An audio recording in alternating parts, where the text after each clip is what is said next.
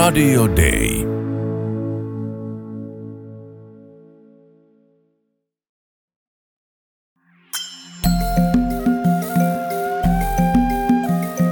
Usko, toivo, rakkaus. Mutta suurin niistä on rakkaus. Kirkko maailmalla. Tervetuloa kuuntelemaan Suomen lähetysseuraa tuottamaa Kirkkomaailmalla ohjelmaa. Minun nimeni on Laura Häkli ja tänään keskustelemme lähetystyön tulevaisuudesta lähetysseuran konkarityöntekijän Kati Kemppaisen kanssa. Hän on työskennellyt pitkään muun muassa Tansaniassa ja toimii nyt missiologian erityisasiantuntijana lähetysseurassa. Mikä, Kati, on mielestäsi suurin kristinuskoon vaikuttava trendi tällä hetkellä? Kyllä, ilmastonmuutos ja ilmastopakolaisuus. Eli ja, ja konflikteja, sotia pakeneva väestö, maahanmuutto ja maastamuutto. Nyt on meneillään niin kuin maailman historian suurimpia kansainvaelluksia. Ja kun kansat vaeltaa, pakenee näitä ilmastonmuutoksen ilmiöitä, konflikteja vapaaehtoisesti tai pakosta, niin heidän mukanaan myös uskonnot vaeltaa. Että missä ihmiset liikkuu, niin siellä liikkuu myös uskonnot. Ja se, on, se nähdään Suomessakin. Eli kristinuskoon maailmanlaajuisesti vaikuttaa eniten ihan ulkoisen maailman ilmiö, ilmastonmuutos. Ei niinkään esimerkiksi meillä Suomessakin näkyvä polarisoituminen konservatiivisempiin ja liberaalimpiin kristittyihin. Miksi tämä liberaalisuus, konservatiivisuus jaottelu on enemmän länsimainen ilmiö, ei niinkään kehittyvien maiden kirkkojen haaste? Se liittyy käsitykseen kyllä niin kuin raamatusta ja raamatun arvovallasta, että, että luterilaisen ajattelun mukaan raamattu on uskon ja elämän ylin ohje. Ja silti me kuitenkin, kun me luemme raamattua, niin me joudumme aina tulkitsemaan sitä. Jokainen aikakausi, ympäristö, kulttuuri tulkitsee sitä, tulkitsee sitä oman opin valossa ja ää, sen oman kontekstin valossa, että mistä käsin minä, puhunko minä varakkuudesta käsin, köyhyydestä käsin, sorrosta käsin vai etuoikeudesta vapautetusta asemasta käsin. Ja kun me mennään sitten jonnekin muualle maailmankolkkaan kuin, kuin tänne Suomeen, niin kaikki nämä niin kuin on vähän erilaisia. Ja, ja tota, mä en halua sanoa sitä, että, että etelässä oltaisiin jotenkin erityisemmin konservatiivisia näiden asioiden suhteen ja Pohjolassa liberaaleja, vaan sanon, että kaikkea löytyy siis tämä maailma on nyt niin moninainen ja moni, moni-ilmiöinen, että, että kun tutkitaan, vaikka jotenkin katsotaan Afrikan ö, kristittyjen kysymyksiä, niin sieltä löytyy hyvin kirjaimellista raamatun tulkintaa, mutta löytyy hyvin, hyvin sellaista, joka me sanottaisiin liberaaliksi. Että, äm, ja se, mutta se ei tunnu olevan niin kuin sellainen ykköskysymys, että se nimenomaan jakaisi ihmisiä. Se ykköskysymys on, mä kyllä sanoisin, että se on tämä ilmastonmuutoksen aiheuttama kärsimys ihmisille. Että ähm, mun mieheni oli, oli tota, äh, isännöimässä omalta osaltaan erästä äh, kirkollista vierasjoukkoa Tansaniassa, ja, jossa oli piispojen edustus mukana, ja eräs piispa kysyi, että voiko hän ottaa täällä neuvotteluissa esille sukupuolten tai seksuaalivähemmistöjen aseman. Niin mieheni vastasi, että voit, kaikkea voit kysyä, mutta entäs jos kysyisit mieluummin, että mistä te haluatte puhua? Ja tämä piispa noudatti tätä ohjetta, niin sieltä tuli välittömästi vastaus, että me haluamme puhua ilmastonmuutoksesta. Tar- tarkoitan tällä, tällä esimerkillä sitä, että meidän on suostuttava dialogiin kumppania kunnioittaen ja kuunnellen, eikä vietävä omia agendojaan, agendojamme heidän ratkaistavaksi. Kirkko maailmalla. Onko maailmassa vielä paljon ihmisiä, jotka eivät ole kuulleet kristinuskon sanomaa? Mä en oikein pysty tähän vastaamaan mitenkään numeraalisesti, mutta totta kai on siis niin sanottuja saavuttamattomia kansoja ja yhteisöjä, niin silti tämmöinen viestinnän vallankumous ja digitalisaatio, niin ne kyllä saavuttaa yhä enemmän ihmisiä yhä nopeammin. Ja itse Tansaniassa asuin, niin todistin sitä kännykkäaikakauden alkua ja näin sen valtavan harppauksen, mikä tapahtuu. Siellähän pystyttiin kännykällä esimerkiksi siirtämään rahaa 15 vuotta ennen kuin se tuli mahdolliseksi Suomessa.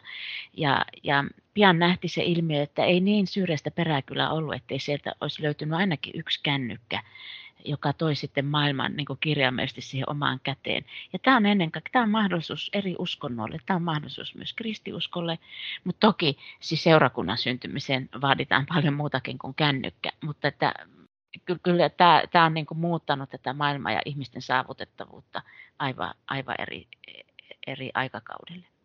Mitkä on sellaisia relevantteja keinoja ihmisten tavoittamiseen tänä päivänä?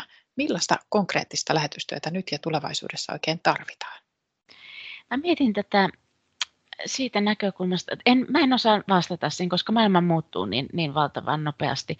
Mutta jotenkin mä luotan siihen, että sanoma leviää niin kuin alkukirkon aikana. Kun on se oikea hetki, tämä sana leviää niin kuin kulovalkean tavoin kylästä toiseen, alueelta toiseen, maakunnasta toiseen. Kulkee niin sanotusti teitä pitkin ja maata pitkin. Se tulee läheltä.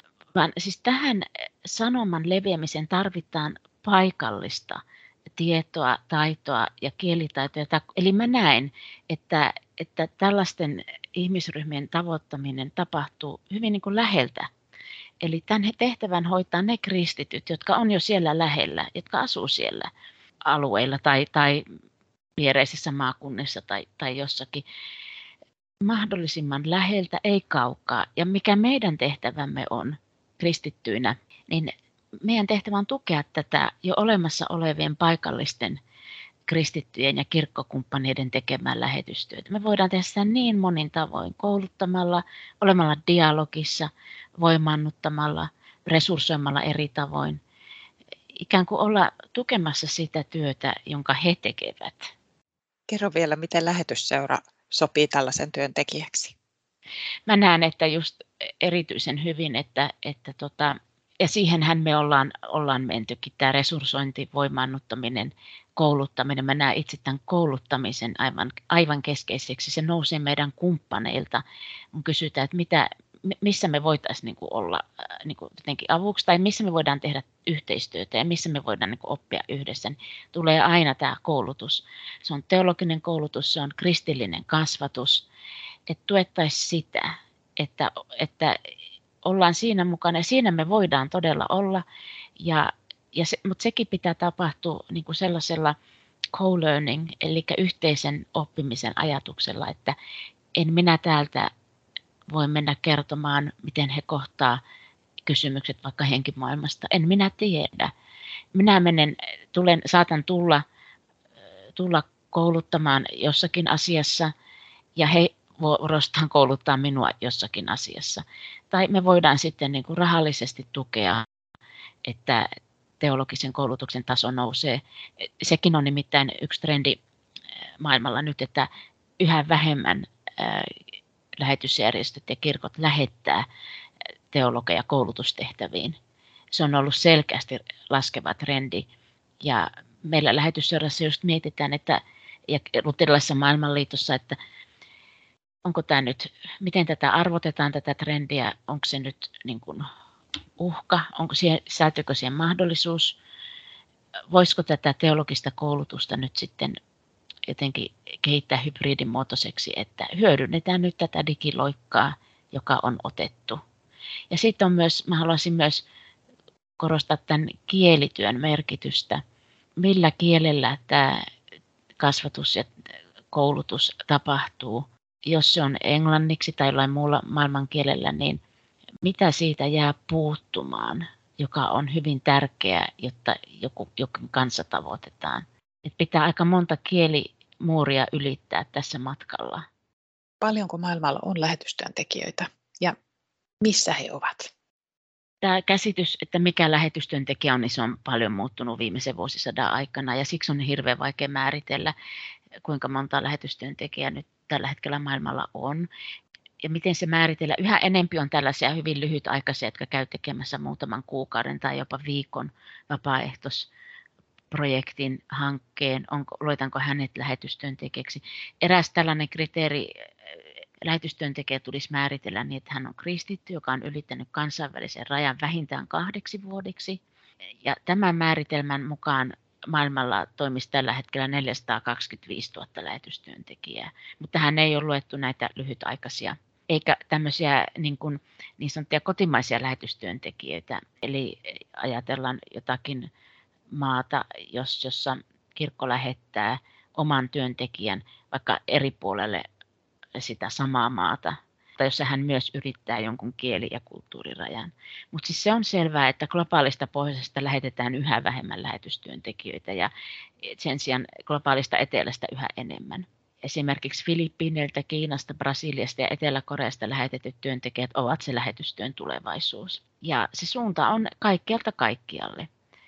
Ei ole aikoihin enää ollut niin, että pohjoista etelään, vaan se menee, ei, eikä edes niinkään, että nyt se olisi etelästä pohjoiseen, vaan se on kaikkialta kaikkialle. Ja tietynlainen probleema on siinäkin, että lähetystyöntekijöitä menee paljon maihin, jossa on paljon kristittyjä, ja sen sijaan maihin, jossa on hyvin vähän, niin sinnekin, sinne taas menee hyvin vähän kristittyjä.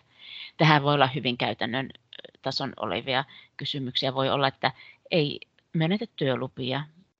Miten uskot tämän kaikkialta kaikkialle lähetystyön vaikuttavan? Se, se tosiaan se kytkeytyy ennen kaikkea nyt muutos, mu, muuttoliikkeeseen. Ja sitä ei niin kuin, tavallaan hallitse kukaan eikä organisoi kukaan. Että to, toki siis on vielä hyvin paljon tällaista, että joku järjestö lähettää ja maksaa palkan sitten tälle työntekijälle, että se on hyvin niin kuin, se on työsuhde, mutta että mä näen yhä suuremmassa merkityksessä tämän muuttoliikkeen myötä tapahtuvan kristinuskon leviämisen, että luin eräistä tutkimuksista, jossa tuota, kerrottiin, taisi olla esimerkki äh, Hollannissa, että siellä kaupunkien keskustojen suuret hienot katedraalit on aivan tyhjinä Jumalan palveluksen aikaan, messujen aikaan. Ei siellä ole montaa ihmistä, mutta kun mennään kaupungin laita, äh, laidoille ja siellä katsotaan, ketkä kansottaa ne kirkot, niin sinne kävelee raamattu kainalossa pyhäpuku päällä se afrikkalainen, aasialainen maahanmuuttaja, joka muodostaa kaltaistensa kanssa sen alueen seurakunnan. Tässähän me nähdään ikään kuin, että kristinusko tulee takaisin Eurooppaan, kun aloitimme siitä, että, että Pohjola sekularisoituu niin me nähdään myös kristinuskon takaisin tuleminen, mutta sen kasvot, sen väri, sen tapa olla kristitty on, on hyvin erilainen. Eli nämä ei ole niin varsinaisesti lähetettyjä lähetystyöntekijöitä, vaan ovat tulleet työn perässä, ehkä pakolaisina, ehkä avioliiton myötä, ja heillä voi olla hyvin vahva, ja usein onkin hyvin vahva kristillinen identiteetti ja hyvin missionäärinen identiteetti, jolloin he ilman muuta ajattelevat, että heillä on tehtävä täällä Euroopassa tässä kirkossa. Ja voisin ihan tähän lopuksi mainita oman kotiseurakuntani Joensuun, jossa meillä on huomattava afrikkalaisperäinen väestö täällä. Ja he on erittäin aktiivisesti toimii, toimii meidän yhteistyössä niin kuin seurakunnan kanssa, että esimerkiksi kuorotoiminnan kautta ja muun vapaaehtoistoiminnan kautta he on paljon näkyvillä. He on, he on tuonut valtavasti muutosta sunnuntai Jumalan palveluksiin, messuihin ja ovat aivan kantavaa voimavaraa meidän englanninkielisissä messuissa.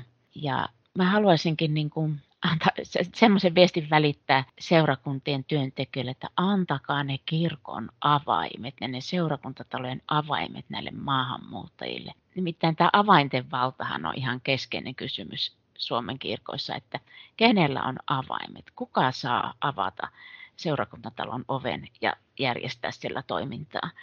Ja, ja tota, ne, missä se avain rohkeasti luovutetaan, vaikka juuri tällaisille maahanmuuttajaryhmille, niin se kyllä kannattaa. Se tuo siunausta ja se rikastuttaa aivan valtavasti seurakunnan elämää. Kiitos Kati haastattelusta ja tämä tällä kertaa Kirkkomaailmalla ohjelmasta. Ensi viikolla taas uusia kuulumisia kirkoista ympäri maailmaa.